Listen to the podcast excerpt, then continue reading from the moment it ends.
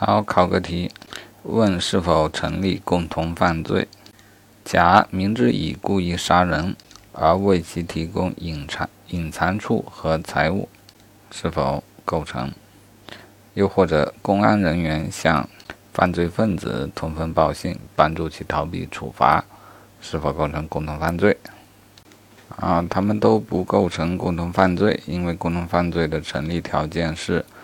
必须有二人以上，必须有共同故意的意思联络，啊，并且必须有共同的行为，啊，因此事先无通谋的窝藏包庇行为，啊，包括隐瞒犯罪所得之类的都不成立共犯。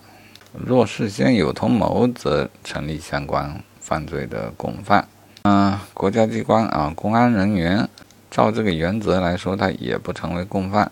啊，另外，公安人员的通风报信，在刑法中另有一罪，构成帮助犯罪分子逃避处罚罪，而不以共犯论处。